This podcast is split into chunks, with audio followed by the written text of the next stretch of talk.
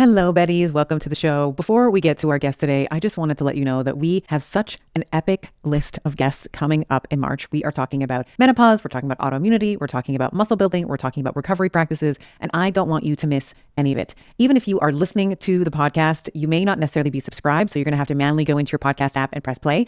I would love for you to hit that subscribe button so that you are getting the podcast as they are released. It's going to make me oh so happy to know that you are a subscriber of the pod. You are officially a Betty in the Bettyverse. And of course, you are never going to miss an episode and be the first to know when it drops. Thank you so much. Like you said, when you thank the kid for being bad, you know, because you've learned so many lessons from this kid, then the whole role of the kid changes. The bad kid changes. You know, the bad kid is the like you said, the exalted one. The bad kid taught me patience. The bad kid taught me to go for therapy and work on myself. The bad kid made me realize I have a- anger issues, right? The good kid never does that. The good, good kid is completely spiritually useless because they just abide by you.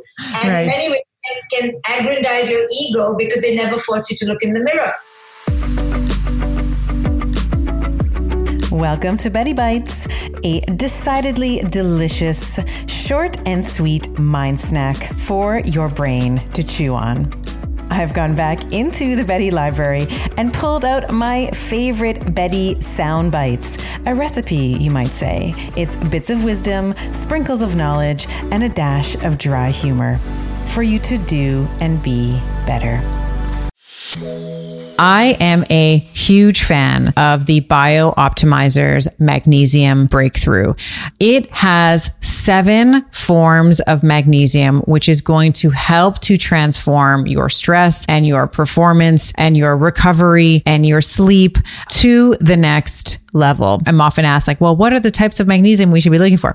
So there's magnesium chelate and citrate and bisglycinate and malate, sucrosomial, taurate, and orotate. They have various effects on the body. Bisglycinate, probably the most bioavailable and most absorbable. Malate, it's found naturally in fruits, helps with migraines, chronic pain has been shown to help improve depression. Magnesium citrate uh, helps with arterial stiffness, it helps with maintaining a healthy weight. Magnesium chelate's important for muscle building, recovery, and health. The list goes on and on. You're basically getting them all in one supplement. Each supplement itself is 500 milligrams of magnesium, which I feel is such a great dosage as a great baseline for most women.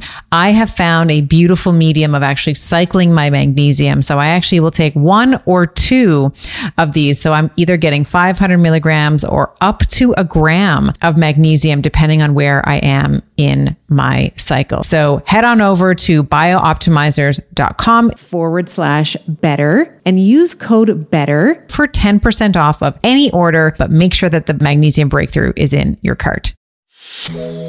Don't be fooled by the frigid temperatures. Keeping hydrated in the wintertime is super important.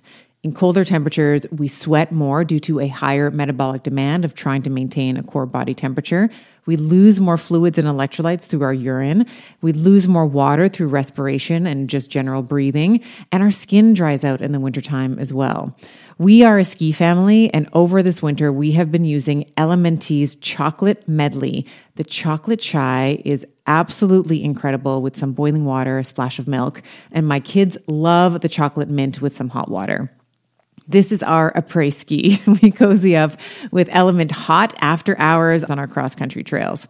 Now, for a limited time, you too can get the Element Tea chocolate medley and enjoy them hot as I have been doing with this exclusive insider bundle for you. When you buy three boxes of any flavor, it doesn't have to be the chocolate, it can be any of the flavors that they offer, you are going to get the fourth box free. If you head over to drinkelement.com forward slash Dr. Estima, you'll see that exclusive offer at the bottom of the page. That's D R I N K L M N T dot com forward slash D R E S T I M A. And tell me which of the chocolate melody you love the best. So, third myth there are good children and there are bad children. Yeah, you know, we've all been raised with this good and bad. I mean, as women, Yeah. we have this good and bad women and good and bad Yeah. men. Yeah. And bad children. you know we live in a world of duality in our mind and we, we, we because we can't handle too much complexity we need to know the checklist for good and the checklist for bad mm-hmm. and good is typically things that fall into the cultural mainstream paradigm polite obedient things that don't rankle us make us feel good as people mm-hmm. right when our kid is obedient oh so good never mind the kid is probably hating our guts in, in their deepest core we don't care as long as we look good in culture and in our personal life. So that's good. And the bad kid, we know, is the one who gives us trouble, doesn't listen to us, we have to repeat ourselves, is terribly inconvenient to us. So we label them bad. Little do we realize that when we label them bad, they become really quote unquote bad. They become worse, right. you know, because they learn this helplessness almost that, you know, there's nothing I can do that's good. So what and I what I've heard you talk about when we talk about bad children is you should almost be thanking that child because that child is mirroring the things that you need to, you know, to heal within yourself. So they are usually, you know, if you have like the, you know, the black sheep or like, you know, the the child that like never listened, always went against the grain of the family. This is usually the most empathic, very sensitive child that usually absorbed a lot of the energy that need that you need to almost heal. And that child is almost reflecting that, you know, back to you. Is, is that something that? Um, yeah, there's a beautiful poem in the book. Uh, I don't remember the, the page number, which says, you know, y- y- there is no such thing as a bad child, right? right. There is just no such thing. Mm-hmm. They're only bad because they don't operate in your paradigm.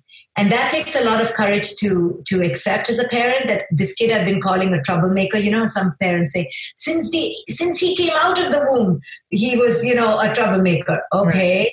There's no such thing. If the kid is colicky, he's not a troublemaker. If the kid doesn't like your milk, he's not a troublemaker. If the kid doesn't eat 90% of the food you eat, you cook, he's not a troublemaker.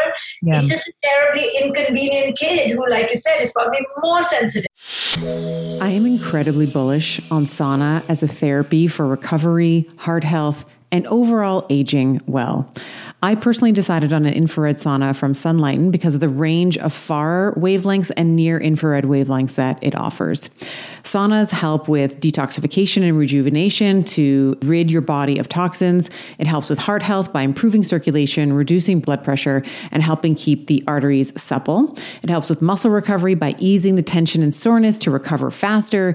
And of course, stress reduction. With the warmth and the relaxation of sitting in a sauna, it's crucial for hormonal balance and achieving a state of well being necessary for a strong physique and a strong mind. If you visit sunlighten.com slash better and use code better to get a discount. That is sunlighten, S U N L I G H T E N dot com slash B E T T E R and use code better at checkout. So there's no such thing as a bad kid. That, that I just eradicated that idea mm-hmm. from my head I just then replace it with, okay, this is a kid with these with these that pose the parent these challenges. How can the parent rise to meet the child? And like you said, when you thank the kid for being bad, you know, because you've learned so many lessons from this kid, then the whole role of the kid changes. The bad kid changes. You know, the bad kid is the like you said, the exalted one. The bad kid taught me patience. The bad kid taught me to go for therapy and work on myself. The bad kid made me realize I have a- anger issues, right? The good kid never does that. The good, good kid is completely spiritually useless because they just abide by you. And right. in many ways, can aggrandize your ego because they never force you to look in the mirror. Spiritually helpful are the bad children. And I think it's also uh, in terms of growth, in terms of your own attunement and awakening to yourself, asking how you can be of service to that child is also, you know, I found this with, uh, so Andreas, if we were going to like label my children, I'd say Andreas is my more spirit, he's more spirited. So he often reflects to me the things that I need to work on.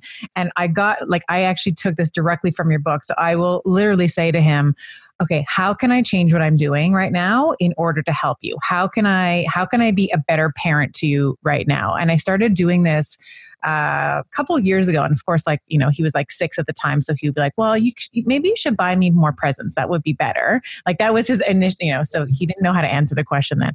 But now he'll say things like mommy i feel like you're working too much. I just love it when you and me can play lego. So he's he's he'll come to me and say like i want your time Yes. Uh, he still asks for presents. Like, let's be honest. He still wants all the Legos in the world and all the Minecraft and whatever. But what he values or what he's come to value is asking for my time. And I can also forget as an, I'm an entrepreneur, you know, I'm, you know, I'm starting this podcast. I have all these little projects that are on the go. So I can often also forget to say, okay, it's time for mummy and Sonny. You know, we call it like date night or date time or whatever, where it's just me and him. And then I spend time with my other child as well. Um, but that was a really useful nugget um, that I took um, because we are like kind of back to this idea of you know being a coach we are their substitute brain. We are you know if they're mirroring back to us you know you're not spending enough like you're not being present with your time. And he's able to say to me i want you to be more you know that that instantly almost instantly calms him down. So if he's like you know fighting or hitting his brother or whatever and i say how can i help you right now? How can i be you know, how can I be the best parent to you right now? And he'll say, I want you to come and cuddle me, or I want you to come play Legos with me. Like it almost instantly diffuses his his it's energetic so charge. Yeah. So beautiful. Just in that, let's give some practical tools of what you really are doing. First, you didn't get caught up in the surface behavior. You went to his need.